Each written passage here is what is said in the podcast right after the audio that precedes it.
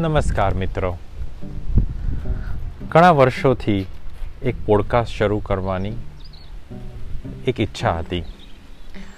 આજે તે ઈચ્છાને પહેલા પોડકાસ્ટના સ્વરૂપમાં હું પ્રગટ કરું છું. મારું નામ મનન છે અને હું લંડનથી વાત કરું છું. ગુજરાતીઓ વિશે ઘણા પોડકાસ્ટ અત્યારે અવેલેબલ છે. પણ ચાલો કંઈક અલગ મલકની વાતો કરવા માટે આ એક ચેનલ મેં શરૂ કરી છે. આજે હું તારક મહેતા જોતો હતો કયા અઠવાડિયાના? અને તારક મહેતામાં એક ઘણો સરસ મેસેજ હતો. આપણા જેઠાભાઈ એ કોઈક દાન માટે તરસતા હતા. ક્યાં દાન કરવું? કોને દાન કરવું? એવું તે હું શું કરું કે જેનાથી કોઈક મને થેન્ક યુ કહે? ઘણા પ્રયત્નો કર્યા એમને. એમણે ભીડેને એક્સ્ટ્રા પૈસા આપવાનો ટ્રાય કર્યો. એમના કામ કરતા માણસોને એમણે એક્સ્ટ્રા પગાર આપવાનો ટ્રાય કર્યો. બધો જ ટ્રાય કર્યો. પરંતુ એમને ક્યાંય મોકો ના મળ્યો. ફાઇનલી ભીડેભાઈના ઘરે એક છોકરો આવે છે સ્ટુડન્ટના સ્વરૂપમાં, અને જેને પૈસાની જરૂર હોય છે. અને જેઠાભાઈ એ સાંભળી જાય છે. જેઠાભાઈ એ મોકાનો ફાયદો ઉઠાવે છે. અને મોકાને એ એ વિદ્યાર્થીની જિંદગી બદલવાનો મોકામાં ફેરવે છે. અને જેઠાભાઈ તે છોકરાને લેપટોપ અપાવે છે અને એ છોકરાની જિંદગી સુધારવાનો પ્રયત્ન કરે છે. અને જેઠાને એ નામે થેન્ક યુ મળે છે, આભાર મળે છે. અને તે રીતે તેમના જે રાતના જે સ્વપ્નોનો પ્રોબ્લેમ હતો તે દૂર થાય છે. મિત્રો, શું આપણે બી આવા કોઈ પ્રોબ્લેમમાંથી જઈ રહ્યા છીએ? આપણે કોઈને દાન ધર્મ કરવું હોય તો સાચી વ્યક્તિ, સાચી સંસ્થા, સાચ, કયું સાચી સાચો સોર્સ કયો છે, તે વિશે, તે માટે શું આપણે બી કોઈ શોધમાં છે? મને ઘણી વખત ઈચ્છા થાય કે હું સારી જગ્યાએ પૈસા આપું, સારા માણસને હેલ્પ કરું, કોઈને જરૂર હોય ત્યાં હેલ્પ કરું, કોઈ વિદ્યાર્થીને દાન કરું. પણ આપણી પાસે એવા આપણી પાસે એવા સોર્સિસ નથી. આપણી પાસે એવા વિકલ્પો હોતા નથી કે જેથી આપણે વિશ્વાસપૂર્વક કોઈને કહી શકીએ કે ભાઈ, હા, લે ભાઈ, આ મારા પૈસા અને તું છોકરાને ભણાય. દાનવીરો તો ઘણા મળી જાય છે, પણ એ દાન સાચા અર્થમાં એ માણસ પાસે પહોંચ્યું, વચ્ચે કેટલા પૈસાનો વ્યય થયો, કેટલા પૈસા પહોંચ્યા, તે બધાનો હિસાબ રાખવા માટે કોઈક વ્યવસ્થિત, કોઈક વિશ્વાસુ સંસ્થા અને વ્યક્તિની જરૂર પડે છે. આપણા સમાજમાં ઘણા વડીલો છે, જે ઘણું કામ, આખી જિંદગી કામ કરીને લગભગ હવે આરામની જિંદગી કાં તો રિટાયરમેન્ટની જિંદગી જીવતા હોય છે. આપણા સમાજમાં એવા લોકોની બહુ જરૂર છે કે જે લોકો વિશ્વાસ જે લોકો સમાજમાં વિશ્વાસથી બંધાયેલા છે, કે લોકો તેમના પર આંખ બંધ કરીને વિશ્વાસ કરી શકે. જો આપણે સમાજમાં લોકોની સેવા કરીશું તો તે લોકો ઉપર આવશે અને એ સારામાં સારી સમાજ સેવા બનશે. અમેરિકામાં ડેવ રેમ્સી એનો પોડકાસ્ટ ચલાવે છે.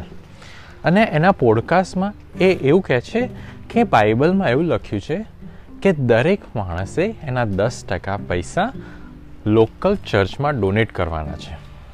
અને આ કોન્સેપ્ટ ઘણા ધર્મ અને ઘણા લોકોમાં છે. આપણા સ્વામિનારાયણ ધર્મમાં બી આ સિસ્ટમ ચાલે છે. મેં તો કોઈક મિત્ર દ્વારા વાંચ્યું છે કે આપણા હિન્દુ ધર્મમાં બી આ દસ ટકાની સિસ્ટમ કશેક વર્ણવેલી છે. પરંતુ કેટલા લોકો આપણામાંથી દસ ટકા રૂપિયા સમાજમાં, મંદિરમાં, સહી સંસ્થામાં જમા કરાવે છે? વિચાર કરો કે આપણા જેવા જાગૃત લોકો એ દસ ટકા રૂપિયા સારી સંસ્થામાં આપે, સારા અને એ પૈસાનો સારી રીતે ઉપયોગ થતો હોય. સમાજમાં જે વિદ્યાર્થીઓ હોય, અબળા નારી હોય, કે પછી જે અનાથ છોકરા હોય, કે ઘરડા લોકો હોય, એ લોકો પાછળ જો આ પૈસાનો ખર્ચ થાય અને એ લોકોની જો સેવા કરવાનો આપણે મોકો, એ સંસ્થા દ્વારા જો એમનો સેવા થતી હોય, તો એનાથી સારી સમાજ સેવા શું હોઈ શકે? આપણે આપણા સમાજને ઊંચો લાવીશું તો આપણો આખો સમાજ ઊંચો આવશે. અને વિચાર કરો કે જો આપણે આ કામ કરીશું, તો આપણે સરકારને કેટલી પાંગળી કરી દઈશું. કોઈ દિવસ કોઈ સરકાર કાલ ઉઠીને એવું નહીં કહે કે અમે ગરીબી હટાવીશું કે અમે વિદ્યાર્થીઓ માટે સ્કૂલ બનાવીશું કે અમે ઘરડા લોકો માટે આ કરીશું. કેમ કે આ કામ સમાજ ઉપાડી લેશે. અને જ્યારે આ કામ ઉપાડી લેશે, ત્યારે સમાજમાં દિલ્હીમાં કે ગાંધીનગરમાં કઈ સરકાર આવે છે આજે, આજથી દસ વર્ષ પછી કે પચાસ, સો વર્ષ પછી કઈ સરકાર આવે છે, એનાથી કોઈ નિસ્બત નહીં રહે. કેમ કે સમાજના લોકો જ્યારે એક થઈ જશે, ત્યારે આ વસ્તુ સમાજે એનો ટેકો ઉઠાવી લેશે.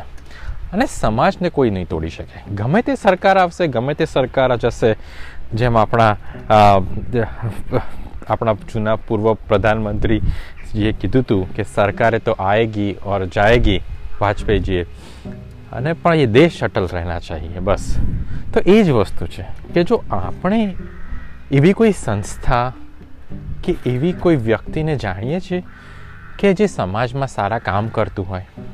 જો તમે એવી કોઈ વ્યક્તિ કે સંસ્થાને જાણતા હો, તો મને પ્લીઝ જણાવશો. હું એમનો ઇન્ટરવ્યૂ લેવા માગું છું. હું એમની સાથે વાત કરવા માગું છું. અને એમનો અવાજ હું લોકો સુધી પહોંચાડવા માગું છું આ પોડકાસ્ટના માધ્યમ થ્રુ.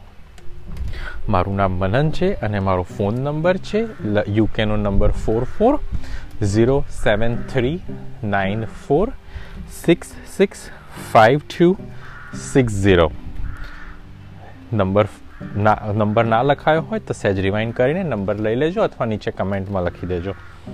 પરંતુ તમારું શું માનવું છે? શું તમે તમારા દસ ટકા રૂપિયા કોઈ સંસ્થામાં આપો છો? જો તમે કોઈ સંસ્થામાં આપતા હો કે તમે કોઈ સારી જગ્યાએ આપતા હો, તો એના વિશે પણ મારે જાણવું છે કે તમે કેવી જગ્યાએ આપો છો? કઈ જગ્યાએ કયા સોર્સ થ્રુ આપો છો? અને એક એ પૈસા કયા કામમાં લાગે છે? એ વ્યક્તિ એ પૈસાનો અંત જે અંત લાભાર્થી કોણ છે? કોઈ વિદ્યાર્થી છે કે કોઈ ઘરડા લોકો છે? કે સમાજના નીચલા વર્ગના લોકો છે. એ જાણવું છે મારે. અને પ્લીઝ મને જણાવો. અને મારે તમારી સાથે બી વાત કરવી છે, જો તમે પૈસા ડોનેટ કરતા હો કોઈ સારી સંસ્થામાં. મંદિરોમાં પૈસા આપવા જરૂરી છે. બધી કે કોઈ પણ ધાર્મિક સ્થળે, ચર્ચમાં, દરેક જગ્યાએ પૈસા આપવા જરૂરી છે. ઘણીવાર લોકો કહેતા હોય કે ધર્મના નામે આટલા ખર્ચા કેમ થાય છે? એ ધર્મના નામે ખર્ચા નથી થતા. ધર્મને સાચવવો ધર્મની પાછળ મંદિર ચલાવવા. એ બધા, એ કંઈ, કોઈ મફત નથી થતું. એ દરેકની પાછળ ખર્ચ હોય છે.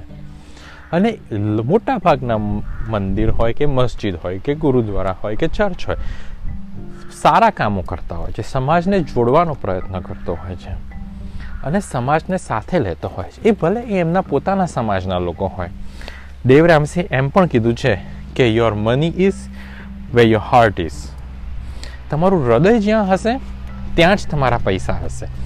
આજે મને દેશના શહીદો માટે જો મારા મારું દિલ ધડકતું હશે, તો મારા પૈસા ત્યાં મૂકીશ. મારું દિલ કોઈ બીજી જગ્યાએ ધબકતું હશે, તો હું મારા પૈસા ત્યાં આપીશ. સો સાચા અર્થમાં આ આ વસ્તુ એક બુક એક સેન્ટેન્સમાં તમે ક્યાં શેર બજાર હોય, એના દાન ધર્મમાં જ નહીં, શેર બજાર હોય કે ગાડી હોય, તમે જે વસ્તુમાં રુચિ રાખતા હો કે જે વસ્તુથી તમારું દિલ ધડકતું હોય, સારું ઘર, સારી ગાડી કે સારા કપડાં, જે તમને સારું લાગતું હોય, એની પાછળ તમે ખર્ચો કરો છો. તો પછી તમારું દિલ કઈ બાજુ ધડકે છે? અને તમે કઈ બાજુ પૈસા મૂકવા માગો છો? આજે આપણી વાત દાન ધર્મ પૂરતી જ રાખીએ. અને દાન ધર્મ પૂરતી અને તમે મંદિરમાં પૈસા આપો છો એ સારી વસ્તુ છે. પણ એ પૈસા કોણ વાપરે છે? ક્યાં વાપરે છે? એની બેલેન્સ શીટ કોણ ચેક કરે છે? અને એ સમાજને સારા કામમાં વપરાય છે કે નહીં? તમારો જે ઉદ્દેશ્ય છે એ પૈસા આપવાનો, એ હેતુ એ પૈસા આપવાથી પૂરો થાય છે કે નહીં? તમે જ્યારે પૈસા આપો છો, ત્યારે તમે હકથી એ જવાબદાર વ્યક્તિઓને પૂછી શકો છો. કે ભાઈ હું આટલા પૈસા આપું છું. મને ખાલી જાણવું છે કે મારા પૈસા કઈ જગ્યાએ વપરાય છે અને સમાજના આગળના કામ શું છે? કોઈ માથકામ કરવાનું છે? કોઈ સારું કામ કરવાનું છે? જે પણ હોય.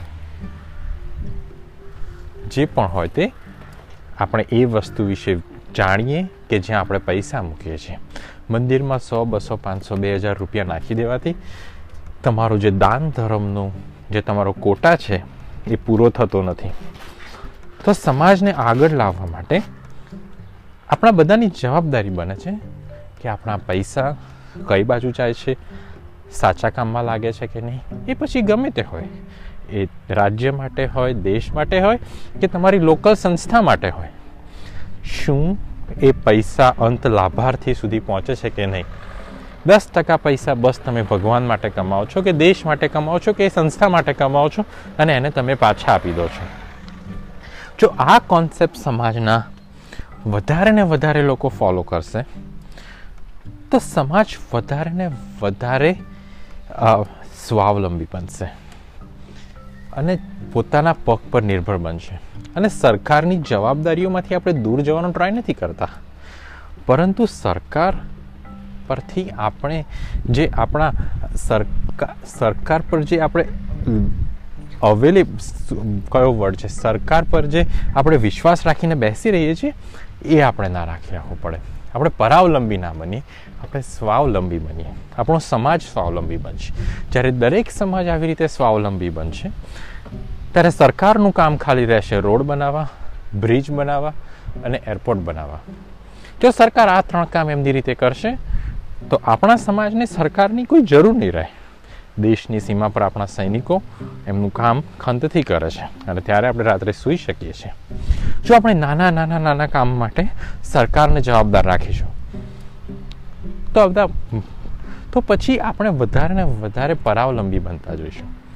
અને અંતમાં આખું રાજનીતિ આ નાના નાના કામોની આજુબાજુ જ ગોઠવાયા કરશે.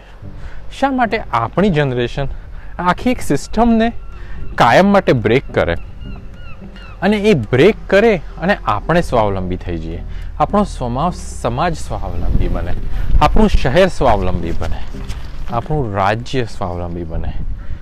આપણો દેશ સ્વાવલંબી બને. અંતમાં આખી દુનિયા સ્વાવલંબી બને. જેથી કોઈએ કોઈના પર ભરોસો ના રાખવો પડે. ના સરકાર પર, ના કોઈ સંસ્થા પર. આજનો મારો વિષય અહીંયા પૂરો કરું છું. મને મેસેજ કરો, તમને આ ટૉપિક કેવો લાગ્યો? અને મને મેસેજ કરો વોટ્સએપ પર. Thank you so much